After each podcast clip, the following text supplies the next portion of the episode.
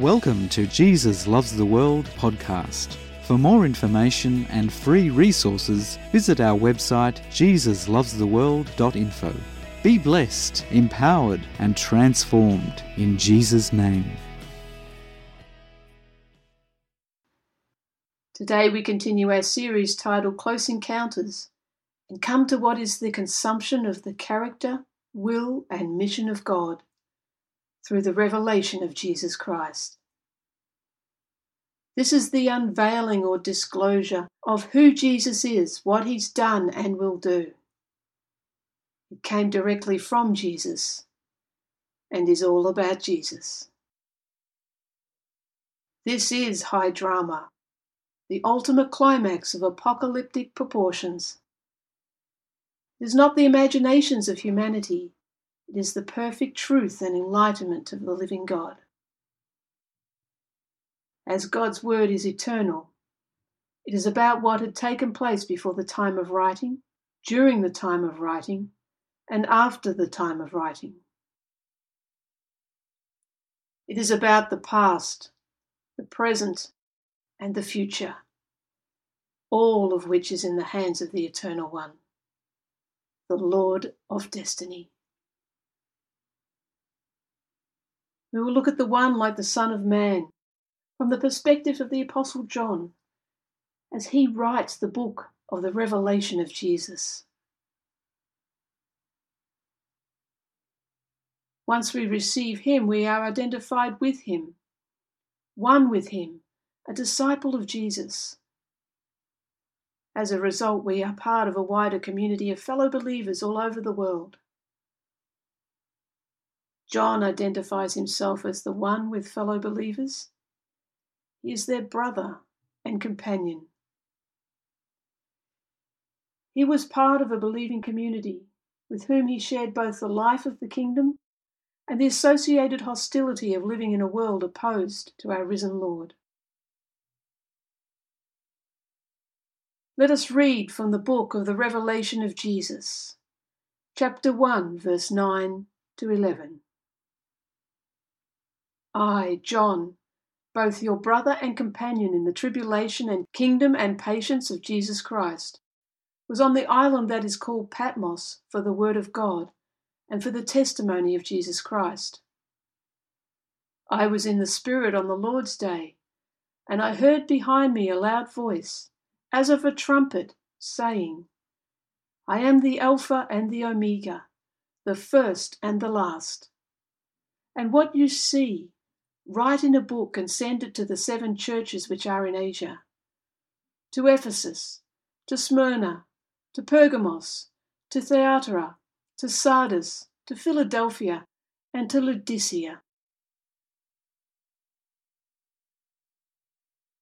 Here we have the three key players in this true life drama: God, the writer John, and the recipients of the letter, the seven churches. These real churches not only represent the church at the time of writing, but also the church throughout the ages. Each one has different aspects that Jesus reveals, however, they are not our focus. Today we look to the presence of the Eternal One, the voice who as of a trumpet declared, I am the Alpha and the Omega, the first and the last. Revelation chapter 1, verse 12 to 19. Then I turned to see the voice that spoke with me, and having turned I saw seven golden lampstands, and in the midst of the seven lampstands one like the Son of Man, clothed with a garment down to the feet, and girded about the chest with a golden band. His head and hair were white like wool, as white as snow, and his eyes like a flame of fire. His feet were like fine brass, as if refined in a furnace, and his voice as the sound of many waters. He had in his right hand seven stars.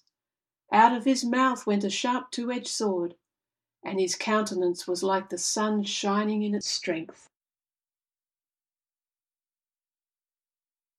John uses very descriptive and precise words. One like the Son of Man. These exact words were used by the prophet Daniel when he described his vision of a human figure of ancient Israel's hoped-for Messiah.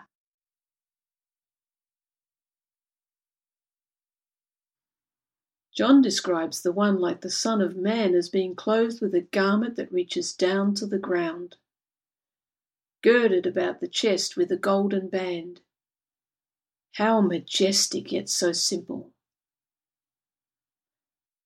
This is very reminiscent of the long garments and girded chest of the high priest. What a contrast to the Jesus of the cross. As the great high priest, he was stripped naked and became the sacrifice for all.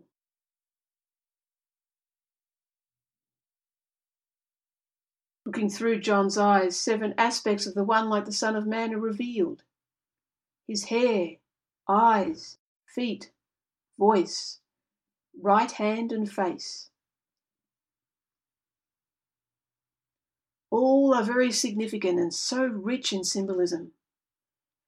7 representing wholeness, completion, rest, and holiness.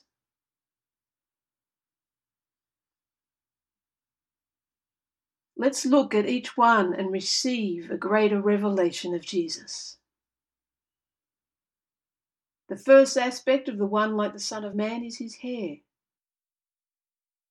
His hair was as white like wool, as white as snow. Once again reminiscent of Daniel's vision of heaven and his throne and of God, the Ancient of Days. The purity of both God the Father, the Ancient of Days, and God the Son, the one like the Son of Man. What a contrast to the dirty scarlet sins of humanity. One like the Son of Man is truly divine. His absolute purity for all to see. The divine clothed himself with the guilt and shame of humanity to pay the cost so that we could receive and believe, to be clothed in his glory of white garments of innocence and honour.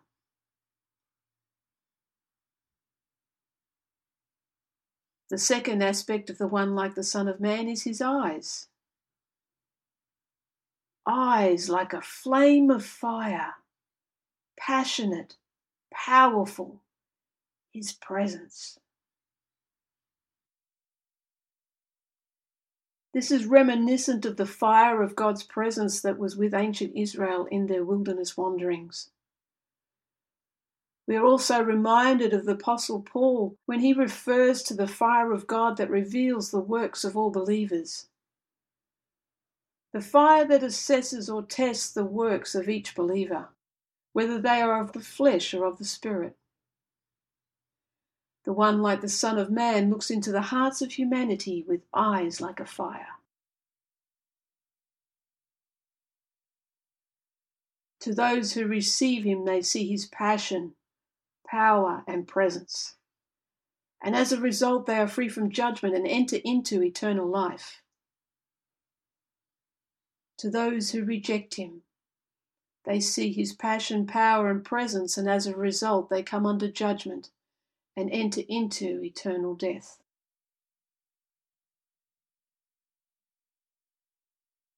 The third aspect of the one like the Son of Man is his feet.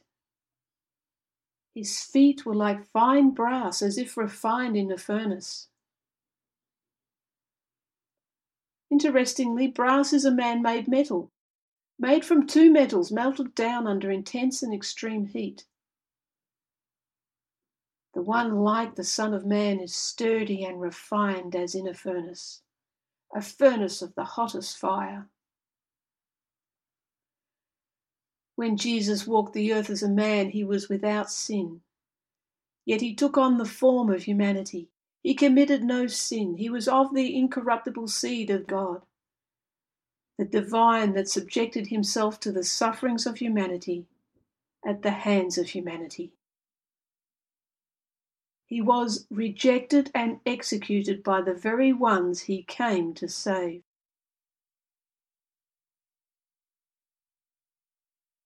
The fourth aspect of the one like the Son of Man is his voice, the sound of many waters. How awesome that sound, flowing waters of such vast proportions.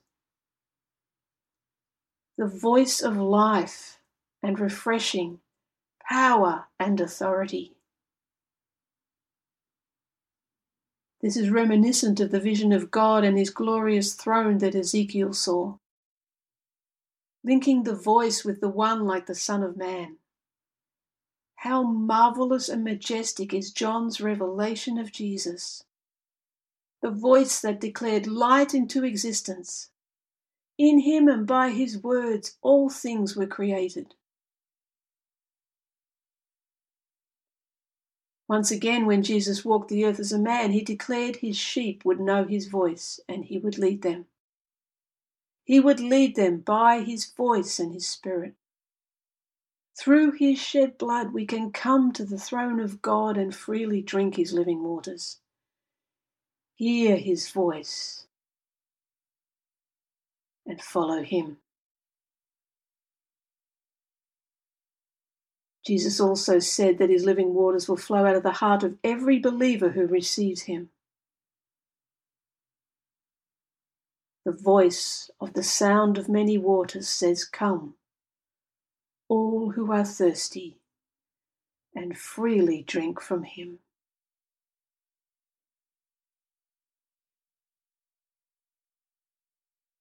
The fifth aspect of the one like the Son of Man is his right hand. In his right hand, his nail-pierced hand, his right hand symbolizes power and authority. In his right hand are the seven stars, which are the messengers or witnesses represented as angels of him. They are in his place of power and authority, where God's will is done. Jesus surrendered his absolute power to that of his Father's will, so that we could be empowered to surrender our desire for power and control to that of the Father's will, and receive and live in his victory of surrender. The sixth aspect of the one like the Son of Man is his mouth. Out of his mouth went a sharp two-edged sword. In many ways, the mouth is most significant. In Isaiah, the mouth of God's servant has been made like a sharpened sword, a two-edged sword. It's a perfect witness, two being a perfect witness that divides and unites. The Hebrew writer puts it this way, in Hebrews chapter 4, verse 12 to 16.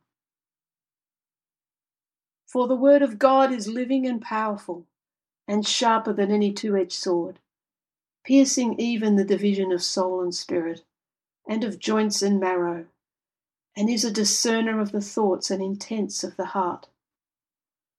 And there is no creature hidden from his sight, but all things are naked and open to the eyes of him to whom we must give account. Seeing then that we have a great high priest who has passed through the heavens, Jesus the Son of God, let us hold fast our confession, for we do not have a high priest who cannot sympathize with our weaknesses, but was in all points tempted as we are, yet without sin. Let us therefore come boldly to the throne of grace, that we may obtain mercy and find grace to help in time of need." Those who have received him can boldly come to the throne of grace, as Jesus is our great high priest and also our sacrifice. He made a way that we could receive and believe that we are clean. We are set free. We're no longer under condemnation or shame, and we can know we are exonerated and honoured by the living God. The word of God has spoken. it is so. Jesus speaks both salvation and judgment. Salvation to all who receive him, and judgment to all who reject him, as they have rejected the only pathway to salvation. The seventh aspect of the one like the Son of Man is his face. His countenance was like the sun shining in its strength. John must have recalled that time on the mountain. He was there with Jesus and James and Peter. When they witnessed Jesus being transfigured before them, his face was shining like the sun. How much more glorious he must have appeared in his resurrected state, right before John's very eyes. This is imagery that most likely anticipates the summation of all things, where there is no longer a need for light because of God's presence and Christ. They are the light. The glorified Son of Man was truly the glorified Son of God.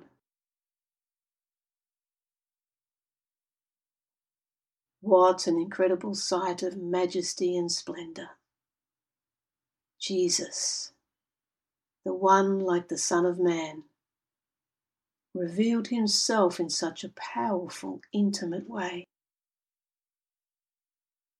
At a time of persecution, when the forces of darkness were seemingly closing in, and they were looking like that they were winning, Jesus breaks through.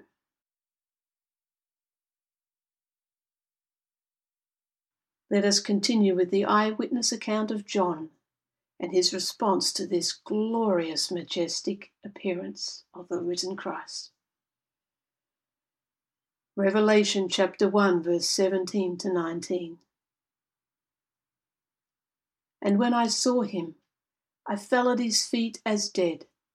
But he laid his right hand on me, saying to me, Do not be afraid. I am the first and the last. I am he who lives and was dead, and behold, I am alive forevermore. Amen. I have the keys of Hades and of death. Write the things which you have seen, and the things which are, and the things which will take place after this.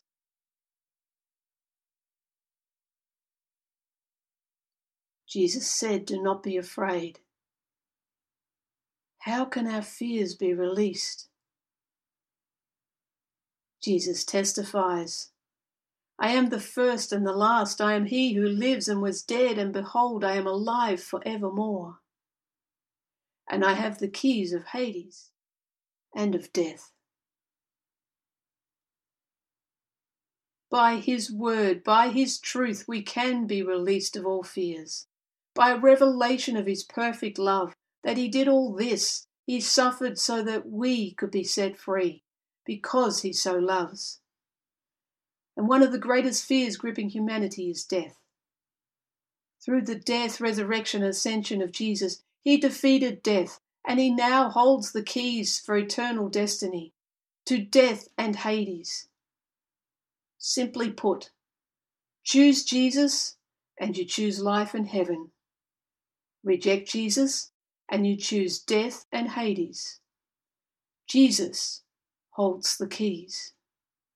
He is not only victorious, but he determines our final destiny.